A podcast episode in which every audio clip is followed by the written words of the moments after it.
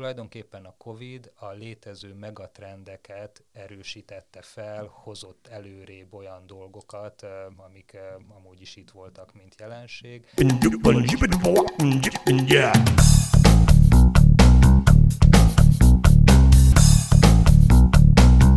Szép jó napot kívánok mindenkinek! Ez itt a Reklámszünet, a 24.hu reklámpiacsal és kommunikációs iparral foglalkozó podcastja. Mai beszélgetőtársam Gulyás János, aki a Magyar Reklám Szövetségnek az elnöke, és a Wavemaker nevű ügynökségnek a vezetője. Ővele fogunk az iparág előtt álló kihívásokról beszélgetni elsősorban. Szia János! Szia, szervusztok! És akkor rögtön vágjunk is bele a közepébe.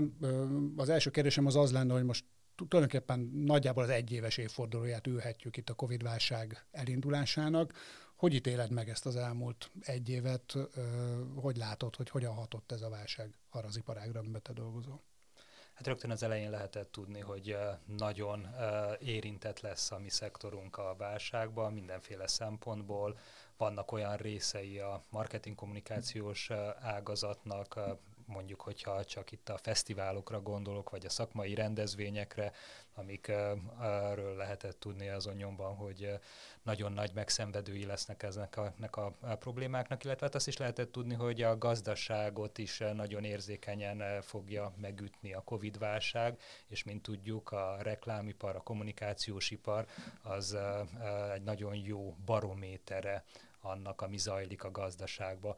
És ehhez képest eh, eh, a Magyar Reklámszövetség eh, egy kutatást csinált tavasszal, tehát viszonylag a elején a Covid-válságnak, amikor azt kérdeztük a szakmabeliektől, hogy mit gondolnak, hogy milyen hatása lesz az egész iparágra a válságnak, és akkor azért nagyon borús képet festettek az iparágban dolgozók, ami, amikor megismételtük a kutatást ősszel, azért sokkal kevésbé volt drámai, de most itt a fokozatok számítanak, tehát a nagyon-nagyon borúshoz képest lett egy kicsit kevésbé borús a várakozás. Mi volt a fő tanulsága, vagy a fő megállapítása az első kutatásnak, és ahhoz képest mi volt az, amiben jobb volt a helyzet?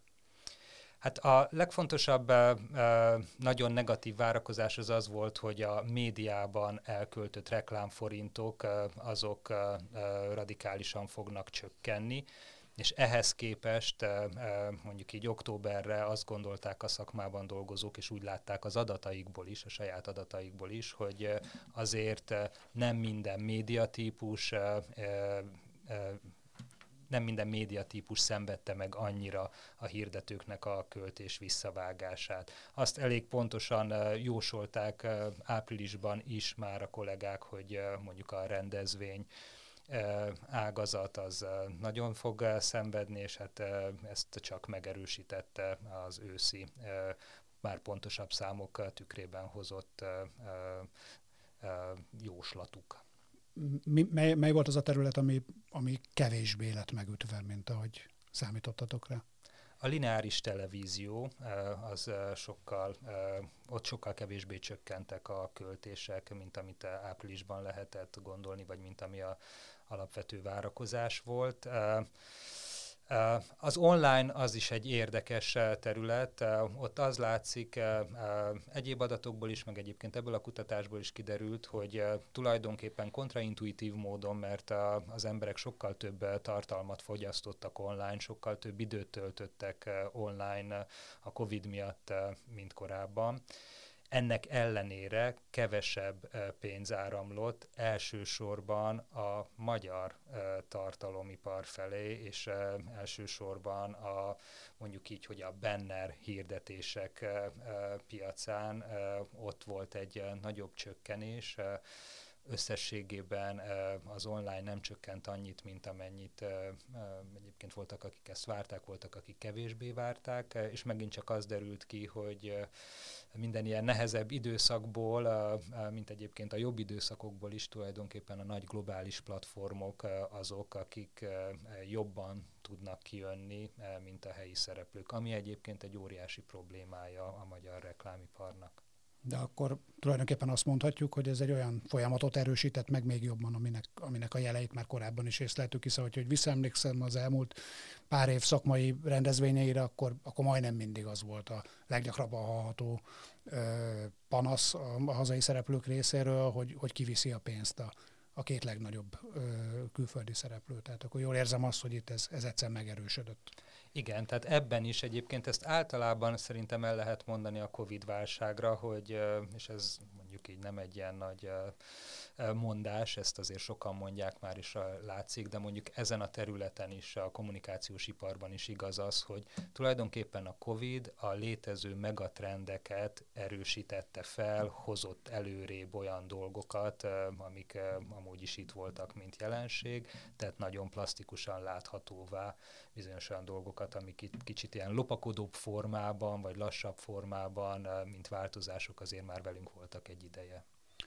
A médiumokról beszéltük, beszélünk egy kicsit az ügynökségekről, a, a, akik a vendéglátóipart, egy, egy másik megszenvedett iparágról beszéljek, akik a vendéglátóipart ismerik, azt mondják, hogy kb. 30-40 százalék a, a budapesti vendéglátóhelyeknek, de lehet, hogy ez országosan is elmondható, valószínűleg tönkre fog menni a válság után. Az ügynökségi piacról van ilyen típusú becslés, hogy mekkora lesz a, azoknak a szereplőknek a száma, akik, akik kiesnek a versenyből, és netán soha nem térnek vissza? Ilyen becslésünk nincsen. Egyébként majd egy kicsit pontosabb, egy hónap múlva egy kicsit pontosabb számaink lesznek, amikor ki fogunk jönni a, Magyar Reklám Szövetségnek az új médiatortájával, illetve kommunikációs tortájával, amiben egyébként teszünk fel olyan kérdéseket is, amikből aztán majd jobban lehet következtetni arra, hogy valóban mennyi bevétel tűnt el mondjuk az ügynökségek zsebéből is.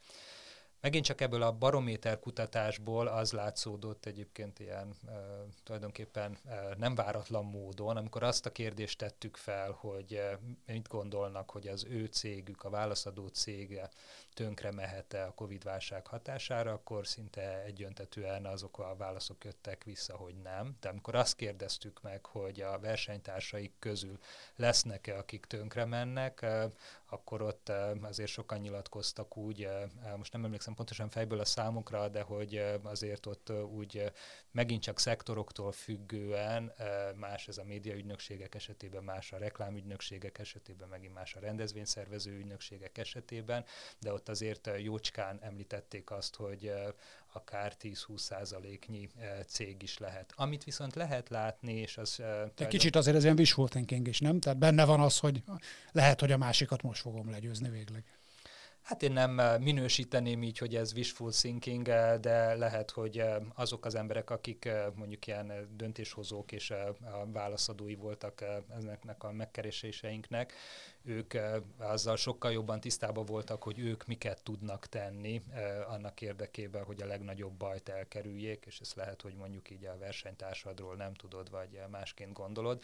Egyébként az teljesen látszott, hogy nagyon jellemző volt az, hogy elküldenek embereket. Nagyon jellemző volt az, hogy mondjuk munkaidőt vagy fizetést csökkentenek. És sajnos ez azért sok száz, illetve sok ezer embert érintett ebbe a ebbe a, a, az ágazatban is. Ugye azt láttuk, most itt egy kicsit nem MRS elnökként beszélek, hanem mint tagvállalata a MAX-nak. A MAX elindította, ugye a Magyar Kommunikációs Ügynökségek Szövetségéről van szó, elindított egy olyan kezdeményezést az első hullám idején, ami arról szólt, hogy a résztvevő cégek önkéntes alapon dobjanak össze valamennyi forrást azért, hogy ezzel tudják támogatni átmenetileg azokat, akik elvesztették az állásukat, amit így lehetett pályázni, és nagyon-nagyon-nagyon sok pályázat érkezett erre a mentőövre. Arra, erre tudsz konkrét számot mondani, hogy mennyien fordultak a Maxhoz? Hát azért nem mondom, mert szerintem ezt jobban tudja Blaskó Niki, akivel tudom, hogy majd fogsz beszélgetni, nem is olyan sokára, de ha jól emlékszem, akkor 300-an voltak, akik eleve úgy érezték, hogy megfelelnek azoknak a alapkövetelményeknek, ami alapján egyáltalán szóba jöhetett az, hogy két hónapig kapjanak egy kicsi segítséget.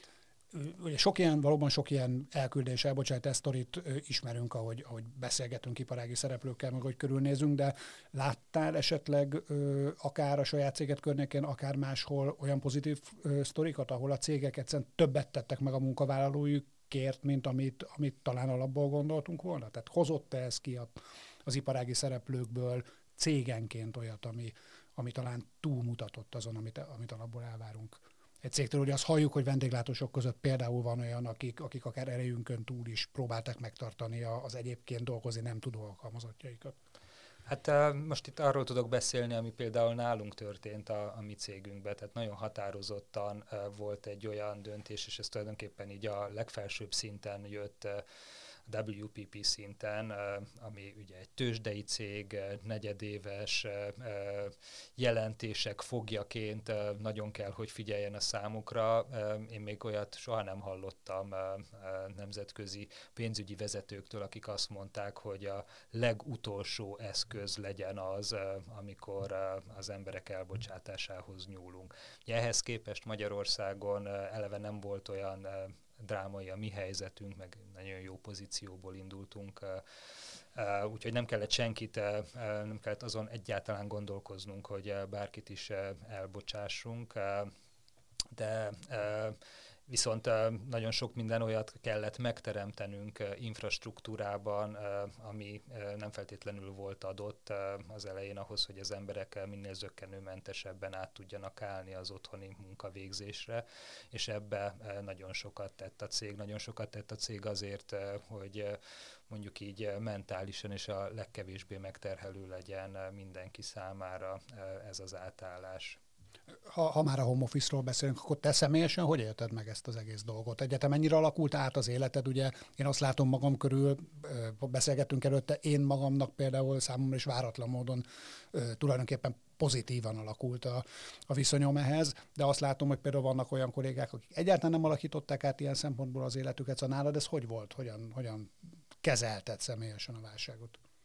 Hát személyes viszonyom az azt hiszem, hogy eléggé sajátságos. Ugye nekem eleve ott kezdődik, hogy nekem Indiában volt egy nagy nemzetközi megbeszélésem, február legvégén mentem ki, akkor volt ott egy megbeszélésem, utána csatlakozott hozzám a család, úgyhogy mi március, már most nem emlékszem pontosan a dátumokra, de amikor visszaértünk, akkor kicsit meglepődve észleltük azt, hogy Magyarországon mekkora nagy az ijedelem, és az én kollégáim a menedzsmentből mondták nekem azt, hogy legyek olyan kedves nem bejönni az irodába, akkor még csak azt gondoltam, hogy ez rám vonatkozik, mert hogy külföldről jöttem. Én hasonlóan kezdtem, csak én Horvátországból érkeztem.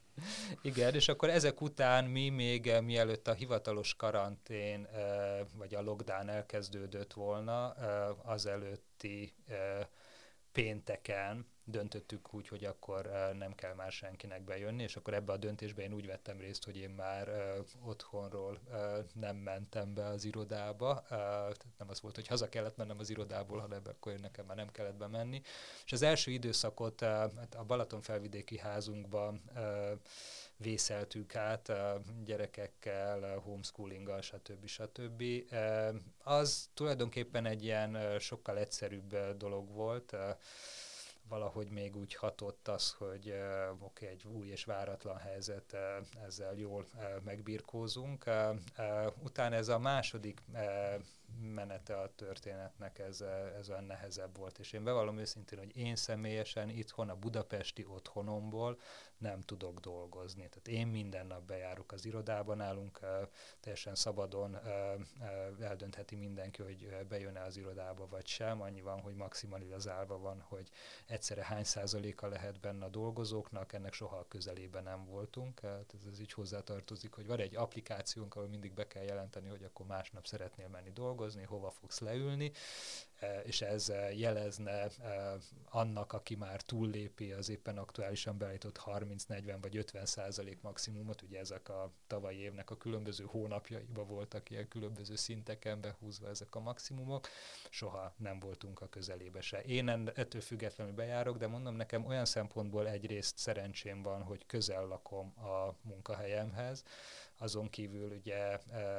home Office-hoz képest nekem az, hogy bent van egy saját dolgozószobám, ahol nem bukkanhat fel a hat gyerekem közül egy se, ez egy ilyen nagyon, hogy mondjam, a munkavégzést nagyon megkönnyítő elem. Önvédelmi mechanizmus, hogyha jól értem. Önvédelmi mechanizmus, ez most persze kicsit gonoszul hangzik, nem azt mondom, én sokkal jobban tudok koncentrálni akkor, amikor, amikor nem érzem úgy, hogy közben arra is oda kell figyelnem, hogy vajon uh, uh, Among Us-oznak-e mobiltelefonon némely gyerekeim, miközben online oktatásba vesznek részt, uh, különben is éppen kikiabál és miért. Igen, ez, ez viszonylag ismerős. De kanyarodjunk akkor vissza, vissza az iparágnak az égető kérdéseihez. Visszatérhetünk-e szerinted valamikor, és hogyha igen, mikor az, ahhoz az állapothoz, mielőtt elutaztál Indiába. Szóval a 2019, mondjuk ugye a, 2000, a 2020 elejé, 2019 végi állapothoz.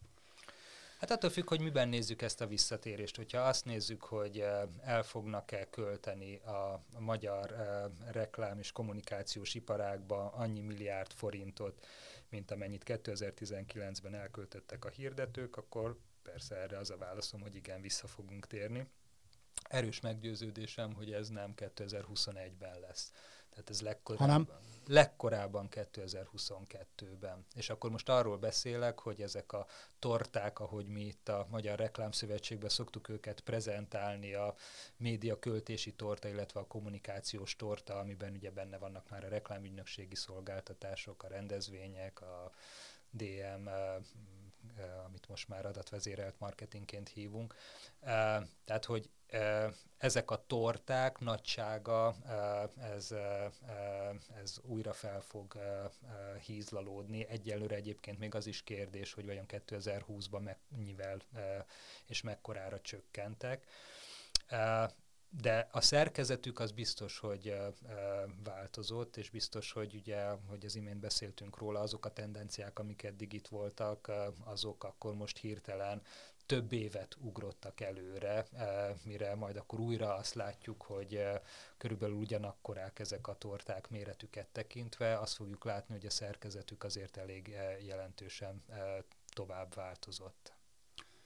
Elvileg 2021-ben lesz néhány olyan nagy esemény, ami normál esetben jelentősen mozgatja az egész reklámipar. Gondolok itt a foci EB-re, az olimpiára. Tudom, hogy nem látsz a jövőbe, de mégis milyen várakozásaid vannak ezzel kapcsolatban? Egyáltalán lesznek-e vélhetően ezek az események, és hogyha igen, akkor tudnak-e ugyanolyan motorjai lenni, motorja lenni a növekedésnek, mint amilyenek egy normál évben?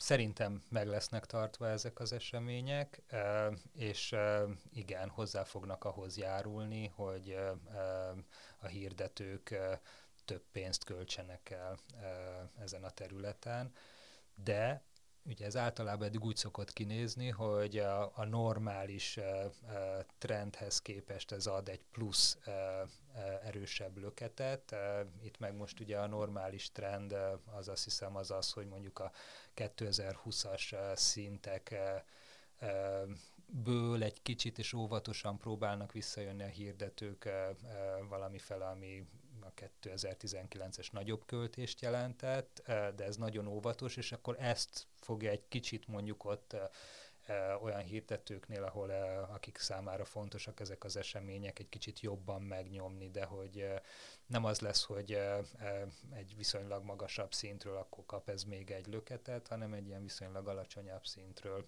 fognak egy kicsit többet költeni. És hát aztán csomó olyan dolog valószínűleg kevésbé lesz meg, ami mindenfajta egyéb még nem közvetlenül ilyen médiába elköltött hirdetéseket meglökne, szóval azt én nem tudom, hogy 2021. júniusában EB szurkolói tudom én, rendezvények szabadtéren lesznek-e, amik egyébként elég jelentős összegeket meg tudtak és meg tudnának mozgatni. Szerintem azért még annak ellenőre, hogy meg lesz tartva az EB, ezek talán még júniusban kevésbé fognak tudni olyan szinten megvalósulni, mint amit mondjuk így korábban láttunk, vagy terveztek a hirdetők ez a pessimizmus, ez, ez az egész rendezvényiparra és a fesztivál szezonra is kihat? Illetve inkább úgy kérdezem, hogy, hogy mi lesz a fesztivál szezonunkkal, és hogy kibír-e egy, egy rendezvényszervezőipar, vagy hogy bír ki egy rendezvényszervezőipar gyakorlatilag két évnyi szünetet, amit ez az ő életükben jelentett, ha nem. Hát, hogyha most ezt egy hónappal ezelőtt kérdezted volna meg tőlem, vagy két hónappal ezelőtt, akkor ilyen nagy, boldog optimizmussal rávágtam volna, hogy tuti, hogy júliusra már itt a fiatalok is akik akartak, azok már kaptak oltást, meg lehet szerezni, hogy akár csak azok mehessenek, akiknek van oltásuk, és különben is a nyári immunitás, nem nagyon szeretem ezt a szót, mondjuk ez a közösségi immunitás már olyan szinten van, hogy akkor teljesen zöld utat lehet adni ezeknek az eseményeknek. Azért most így lassan február közepén is látva az oltási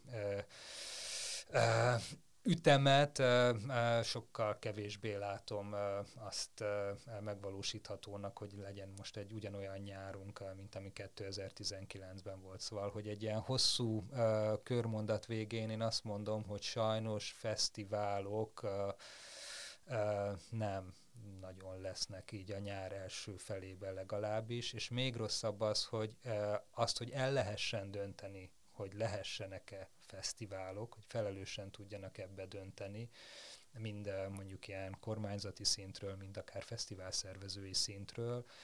Én szerintem amire ezt el lehet dönteni igazából, addigra valószínűleg elég késő neki látni egy nagyobb szabású fesztivál megszervezésének.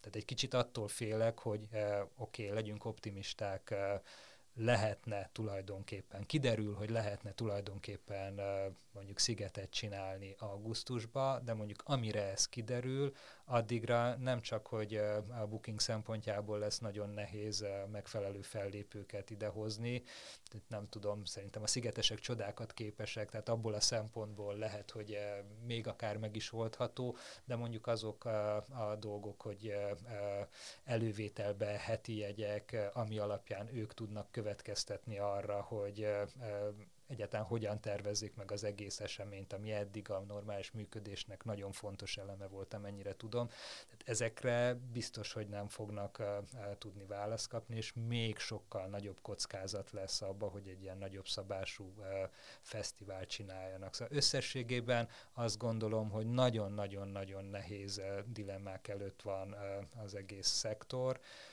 nagyon nem lesz nekik könnyű, nagyon kevés segítséget kapnak, azt gondolom, hogy nagyjából nulla segítséget kapnak ezeknek a kérdéseknek az eldöntésében, és azt is gondolom, hogy nem. Tehát, hogy két évet ez a szakma ekkora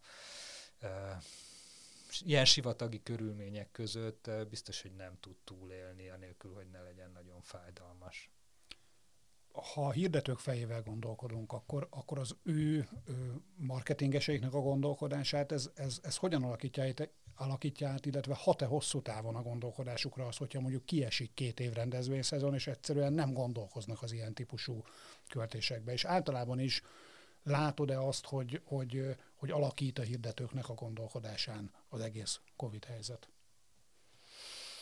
Hát e, az első kérdésedre akkor gyorsan úgy válaszolok, hogy szerintem nem. Tehát, e, hogyha az e, látszott, hogy éveken keresztül nagyon jó működtek a fesztiválok valakinek, és szívesen voltak ott, és az hozott nekik mindenféle eredményeket, akkor amikor újra lehet majd fesztiválozni, akkor szerintem ezek a hirdetők vissza fognak oda térni. Nyilván, hogyha voltak olyan hirdetők, akik azt gondolták, hogy iszonyatosan fontos nekik a fesztivál, de aztán utána eladások szempontjából, amikor nem volt fesztivál, akkor is minden működött szuperül, akkor lehet, hogy elgondolkoznak, hogy vajon érdemes-e ott elkölteni pénzeket. De összességében azt gondolom, hogy akik ezt az eszközt központi helyen használták, vagy tudták, hogy mire használják, és azt ott visszaigazolódott nekik, hogy érdemes használni, ők vissza fognak térni. A kérdésednek a második fele, hogy változnak-e szokások azáltal, hogy bizonyos dolgokról kényszerűségből lenevelődnek akár a hirdetők.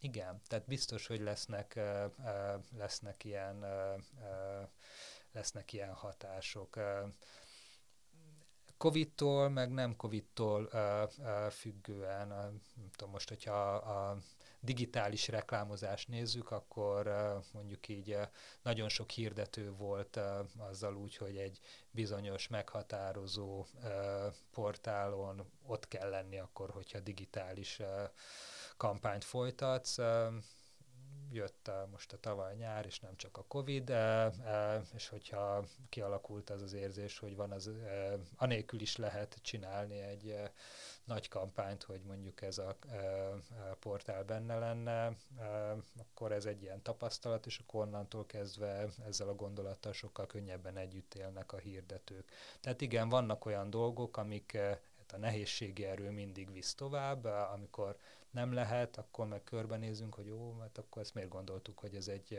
kötelező elem, és nem lehet enélkül élni. Tehát akkor akár ez még, hogy mondjam, pozitív változást is hozhat ezek szerint, hiszen hát fejlődik a piac, és, és alakul. Igen, azt mindenképpen azt gondolom, hogy minden ilyen felfordulás az afelé hat, hogy átgondolja az ember, kénytelen átgondolni az ember azt, hogy mi az, amit csinál, mi az, amit mi az, amit azok közül a dolgok közül, amiket csinál, az tényleg uh, hoz és érdemes, és egy jó befektetés, mi az, amit csak mondjuk megszokásból csinál, és jó esetben ezeknek az átgondolásoknak az a végeredménye, hogy bátrabban és hatékonyabban tudunk új eszközökhöz hozzányúlni. Azért most megint csak így halkan jegyzem meg, hogy ez az elmúlt időszak, ez bár nagyon sokat beszéltünk róla, én is nagyon sokat beszéltem róla, akár a cégem belül nagyon sokat beszéltünk róla, és kollégáim is nagyon sokat beszéltek róla, hogy itt az idő arra, hogy, de azért ez az elmúlt időszak egy kicsit olyan, olyan ilyen megdermedős volt. Tehát nem az volt, hogy akkor látjuk itt az új helyzetet, és akkor gyerünk, rakjunk össze valami újat, hanem hogy hónapról hónapra mindenkiben az volt a kérdés, hogy oké, okay, mikor lesz már ennek vége, addig is mi az, amit akkor meg kell csinálni, amit meg tudunk csinálni, de inkább egy ilyen hibernáltabb állapot volt, és nem pedig egy újnak az építése.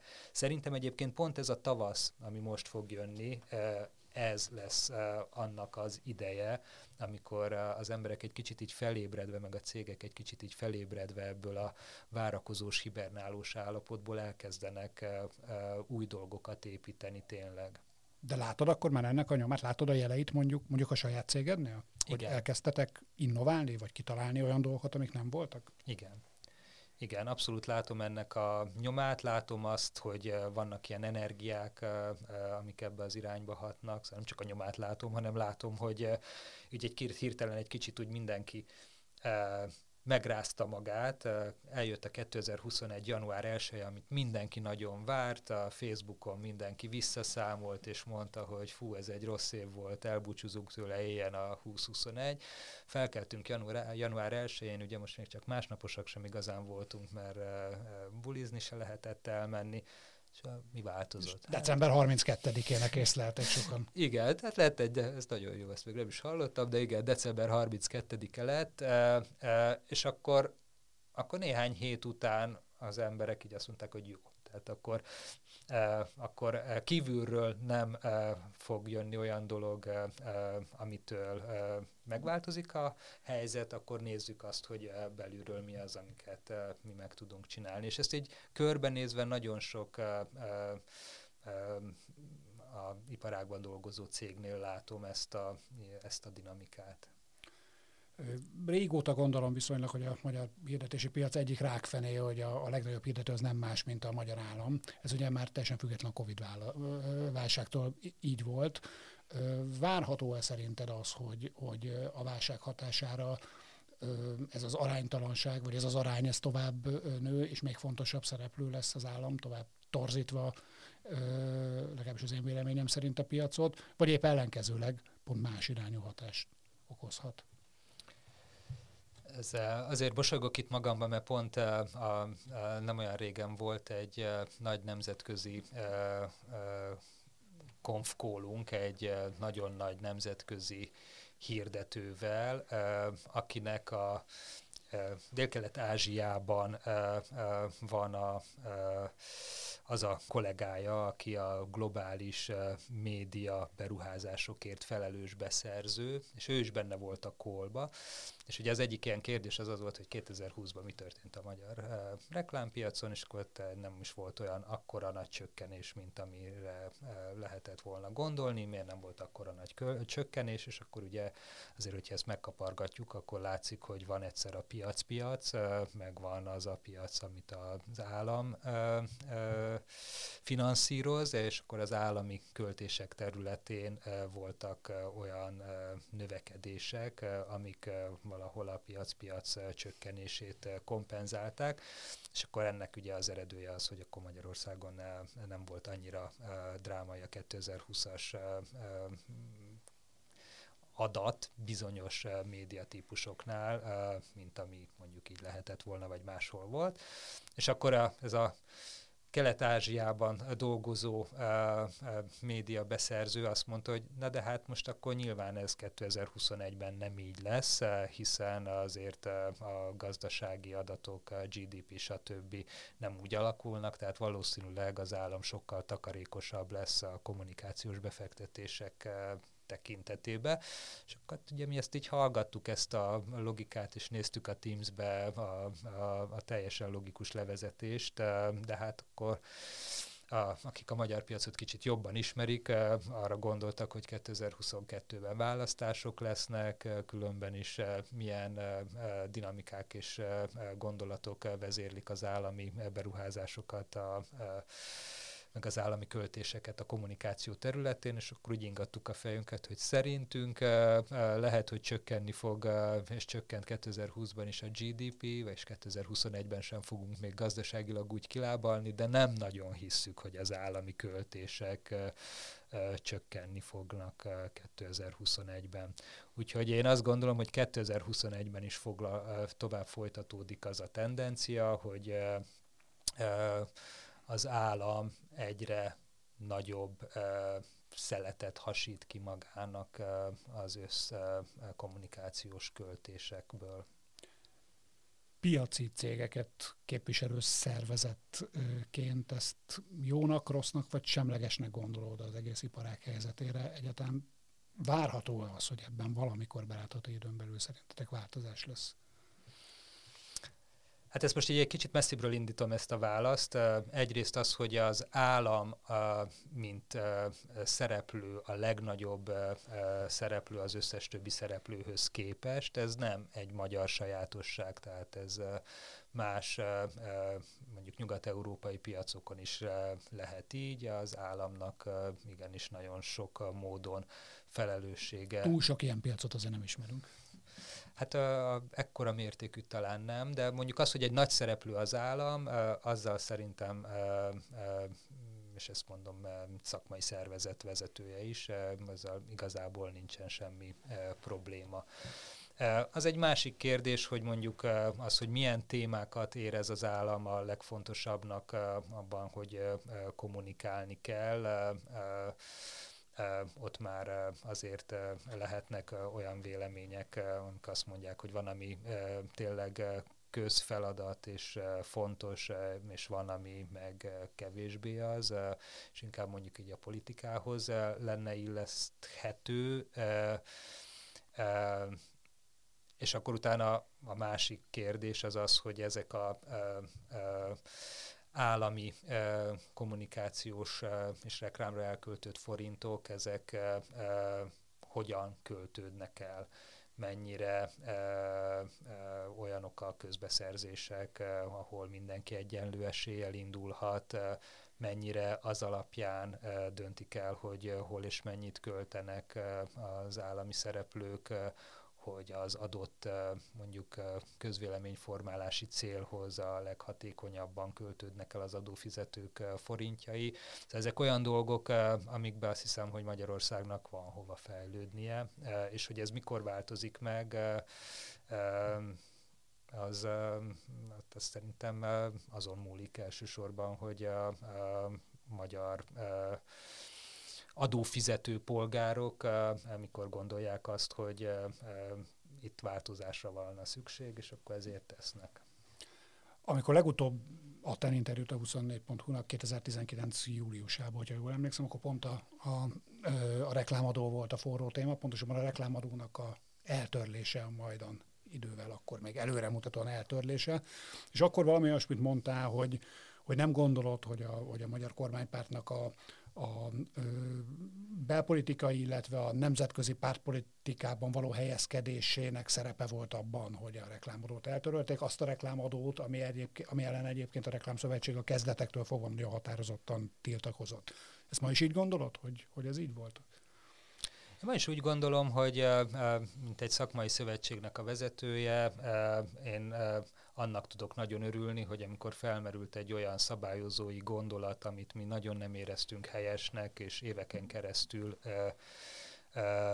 érveltünk ellene, és amikor végre az érveink célba értek, akkor uh, azt a álláspontot kell képviselni, hogy nagyon örülünk, hogy akkor egy szerintünk hibás döntést a jogalkotó felmérve azt, hogy ez hibás döntés volt, visszavonta.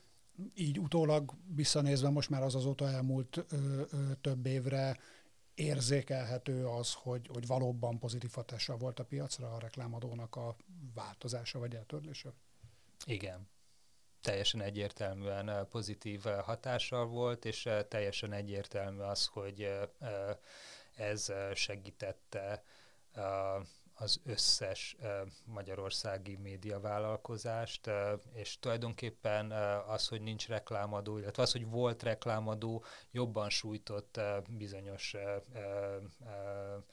médiavállalatokat, akik mondjuk nem tudták a piac piacról könnyen ellensúlyozni azt, hogy mit kellett befizetniük adóba voltak olyanok, akiknek eh, könnyebb volt ez, eh, mert nem csak a piac-piacra tudtak támaszkodni abban, hogy eh, nagyobb legyen a bevételük. Tehát ilyen szempontból számukra is egyértelműen kedvező volt ez a dolog.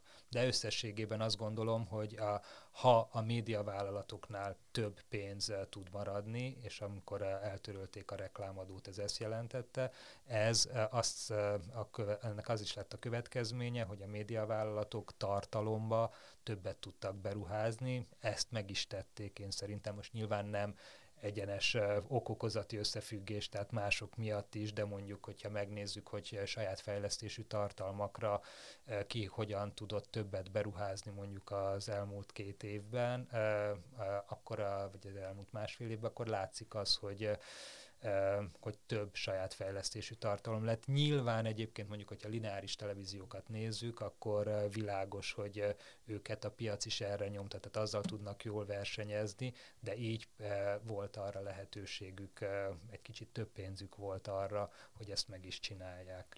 Ha, ha már a tévés piacról beszélünk, akkor ugyanebben az interjúban ö, mondtad azt, hogy, hogy a legnagyobb, egyik legnagyobb problémájának a, a piacnak azt érzett, hogy a, hogy a tévés árak azok nagyon alacsonyan vannak Magyarországon, és ez meghatározza az egész piacnak az árszínvonalát, és ez képez valami olyan gátot, ami miatt, ami miatt nem tud egyre a kettőre jutni ez a piac. Ezt, ezt így gondolod most is még, illetve volt ebben változás azóta? Nem volt ebbe változás, ez továbbra is egy nagy strukturális rákfenéje a magyar reklámiparnak valamilyen furcsa együttállás miatt azzal, hogy Magyarországon tulajdonképpen egyedüliként egyszerre indult el két és viszonylag erős nemzetközi háttérrel rendelkező kereskedelmi tévécsatorna. Ez akkor egy olyan árversenyt indított el, aminek az lett a következménye, hogy így a tévéárak viszonylag alacsony szinten régiós összehasonlításban is alacsony szinten indultak el, és ahogy szépen lassan a televízió vált az egyik legmeghatározóbb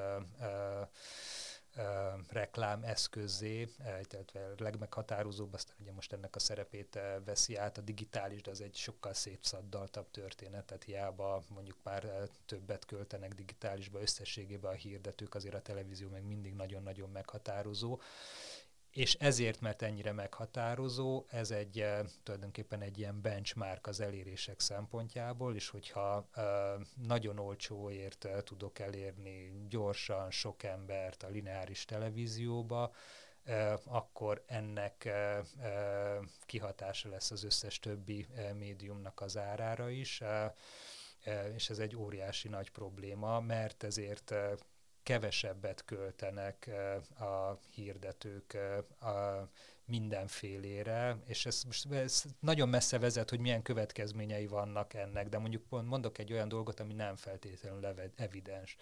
Azzal, hogy Magyarországon ö, olcsóért lehet tévéreklámozni, nagyon sok ügyfélnek van egy ilyen általános arányszám a fejébe, hogy ahhoz képest, hogy mennyibe kerül egy kampány, ahhoz képest mennyit akarok ráfordítani arra, hogy előállítsam a reklámfilmet.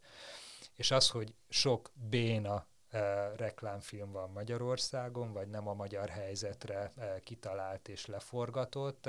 Ennek például az egyik oka az az, hogy nagyon kevés pénz jut így a kampány közétételi költségeihez képest a gyártásra.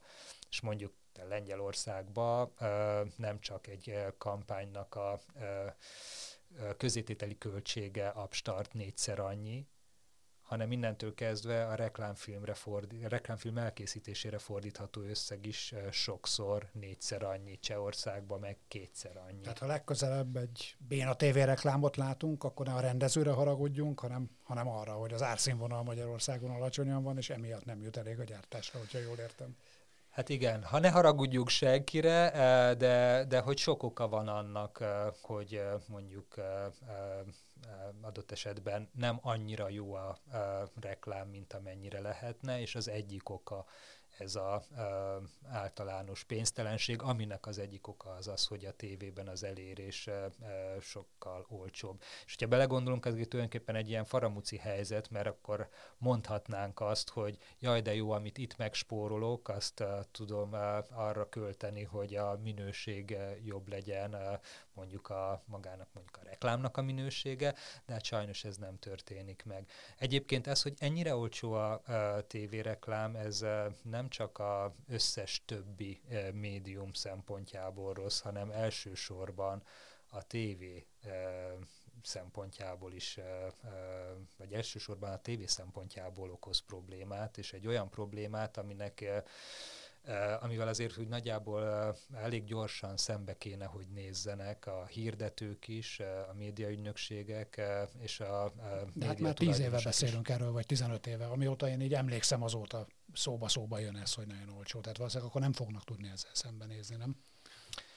Uh, igen, de mondjuk egy uh, ideig lehetett azt mondani, hogy nagyon olcsó, és ez igazából a média tulajdonosok problémája. De ők nem nem keresnek annyit ezzel, de minden többi szereplő, elsősorban a hirdetők számára ez egy nagyon klassz helyzet, hiszen olcsó. Lehetett ezt gondolni. Most már szerintem senki nem gondolhatja ezt, hiszen a hirdetők is látják, hogy mi lett ennek a következménye. Az lett a következménye, hogy egy átlag magyar tévénéző több mint száz reklámmal találkozik egy nap. Iszonyatosan hosszúak a reklámblokkok. Azt tehát nyilvánvaló, hogy ugyan kereskedelmileg ki tudjuk mutatni, hogy ott vannak a TV készülék előtt a nézők, de az, hogy mennyire hatásos eh, az én egy reklámom ebbe az egész napi dömpingbe és folyamba, eh, az azért már eh, sokkal kevésbé igaz. Hiszen tudjuk, hogy ha ott ülünk, akkor is másik képernyőket is nézünk közben, ami régen nem volt.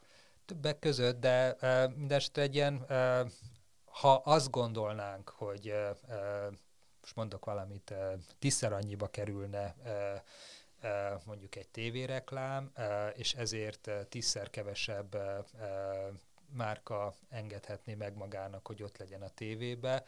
Könnyen lehet, hogy tízszer hatékonyabb lenne azoknak az az elérés, mint, mint most.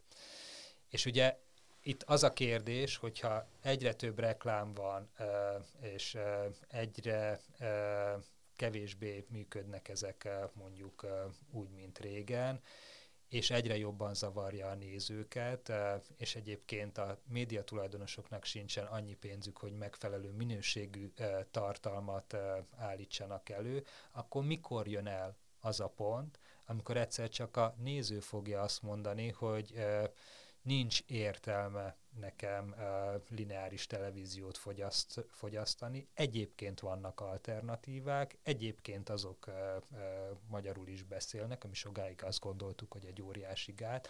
Nemrég volt egy olyan hír, ami már így a mesterséges intelligencia alkalmazását arra mondta, hogy Morgan Freeman is mondjuk magyarul fog tudni beszélni, tehát szinkron színészek se kellenek. Ez az idő, ez nagyon nem sokára itt lesz, és abban a pillanatban, amikor itt lesz, eh, lehet, hogy eh, egy ilyen eh, viszonylag gyors lefolyású összeomlása lesz annak a tévés reklám piacnak, ami egyébként most nagyon jól szolgálja a hirdetőket.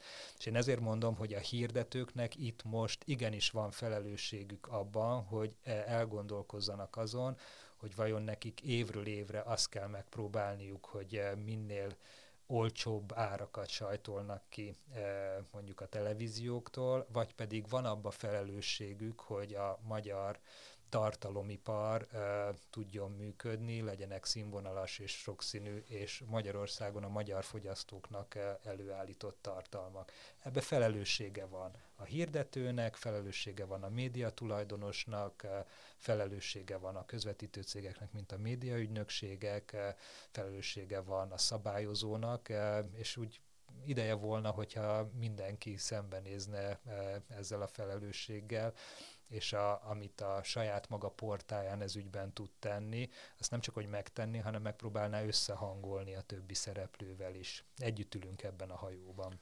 Ha, ha már a közös felelősségről beszélünk, akkor még egy ez záró kérdés, ami egy kicsit visszautal azokra a közéleti témákra és amiről is szegről végről beszéltünk. Ugye egy ö, közelgő választási év előtt ö, állunk, és alig, hanem az idei év is már egy kampányév lesz ö, részben, hogy visszatekintünk a, az elmúlt évekre, azt látjuk, hogy Magyarországon nem úgy alakul a, a médiapiac helyzete, hogy a sokszínűség burjánozna, és hát, hát látszik az, hogy, hogy, hogy vannak arra való törekvések, hogy bizonyos szereplők hangja kevésbé hallatszon, hogy finoman fogalmazzak. Az volna a kérdésem, hogy iparági szervezeti vezetőként és, és piaci szereplőket képviselve Mennyire érz, ér, érzed a, a felelősségetek abban, hogy mennyire lehet egy iparági szervezetnek szerepe abban, hogy az a típusú média sokszínűség ne sérüljön tovább Magyarországon, mint ami, ami, ami legalább az, ami most van, ugye amikor ezt a beszélgetést fölvesszük, az pont az a nap, amikor, amikor megszületett, pontosan az utáni való nap, amikor megszületett például a Klubrádió sorsával kapcsolatos döntés, tehát érezzük azt, hogy itt legalábbis nem sokszínűbbé fog válni a következő másfél évben, egy évben a, magyar médiapiac. Mennyire fontos ez a piaci szereplőknek, hogy ez a helyzet ez ne fokozódjon? Hát, hogyha piaci szereplőket uh, úgy vizsgáljuk, hogy csak a saját üzleti, uh, szűken vett uh, üzleti céljukat és érdekeiket nézzük, akkor nagyon sokszor az derül ki, uh, akármerre nézünk a világban, hogy végül is ez nem kell, hogy egy ilyen fontos szempont legyen. Virágzó reklámipar van Oroszországban, Törökországban, tehát hogy ez nem feltétlenül egy ilyen elsődleges üzleti cél. Akkor, hogyha a cégek egy kicsit azért tágabban vizsgálják azt, hogy, hogy mi a saját felelősségük, és milyen társadalomba kívánnak tevékenykedni, akkor én azt gondolom, hogy egy kicsit szélesebbre kell nyitni ezt, a, hogy miért vagyok én, mint céges szereplő felelős, és ez ugyanúgy igaz nem tudom én, egy amerikai cég esetében, Black Lives Matter kérdésében, vagy pedig egy magyar cég esetében abban a szempontból, hogy mennyire tud sokszínű média termékekre támaszkodni, nem csak úgy, mint reklámozó, hanem úgy is, mint ebben az országban élő ember, és egy olyan cég, aki tulajdonképpen nagyon sok esetben szépen leírja, hogy mi az ő missziója, ami túlmutat azon, hogy nem tudom én éppen üdítőital gyárt, vagy tetőcserepet, vagy éppen telefon szolgáltatást tesz lehetővé, hanem azért most már minden cég próbálja úgy megfogalmazni a, az ő szerepét a társadalomba, ami nem csak egy ilyen gazdasági aktorként értelmezhető. Tehát ilyen szempontból azt gondolom, hogy mindannyiunknak van minden döntésünkben felelősségünk abban, hogy milyen országba szeretnénk élni. Nagyon szépen köszönöm, ez volt a reklámszünet, a 24.hu kommunikációipari beszélgetés sorozata. Két hetenként jövünk majd hasonló beszélgetésekkel a 24.hu-n hallgassatok minket. Sziasztok! Köszönöm szépen Gulyás Jánosnak, beszélgető partneremnek, a Magyar Reklámszövetség elnökének. Nagyon szépen köszönöm én is.